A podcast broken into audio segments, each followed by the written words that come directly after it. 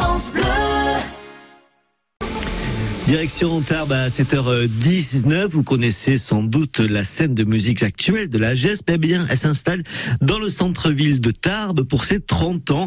La GESP qui a investi la, rue piétonne avec un lieu à l'image de son histoire ancrée dans la proximité et dans toutes les cultures. Les explications de Pierre Domingas, c'est le directeur de la GESP. L'idée, c'était de, sortir un petit peu de, la structure de la GESP, etc. Euh, puis de, prendre un petit peu de recul pour mieux, ben, mieux apprendre, mieux regarder, mieux voir ce qu'on a, a réalisé en 30 ans. Euh, essayer aussi de, de, le confronter, de confronter avec, avec les publics, parce que bon, effectivement, à la GESP, on a, toujours ce rapport euh, dans la salle, à la sortie d'un, concert ou quand les gens viennent voir un groupe, mais euh, on n'a pas toujours le, vraiment le, le temps de, de, communiquer avec ces publics.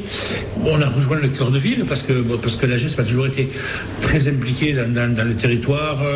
Il y, a, il y a cette fusion-là qu'on a voulu retrouver avec, en, en, rencontrant des gens qui, qui, qui par le biais de l'exposition les animations qu'on va faire là, ne, sont pas automatiquement des gens qui ont fréquenté la salle, mais qui, euh, qui la connaissent parce que ben, quelqu'un de leur famille, euh, ami ou autre, euh, y est venu voir un concert, y a travaillé, y a fait de la musique, etc.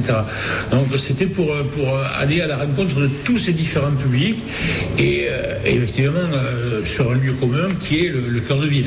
Et pour en savoir plus, rendez-vous sur lagesp.com, le site internet, ou bien allez pousser la porte de la boutique des 30 ans de la GESP. C'est rue Tarbes avec plein de rendez-vous musicaux qui vous seront proposés.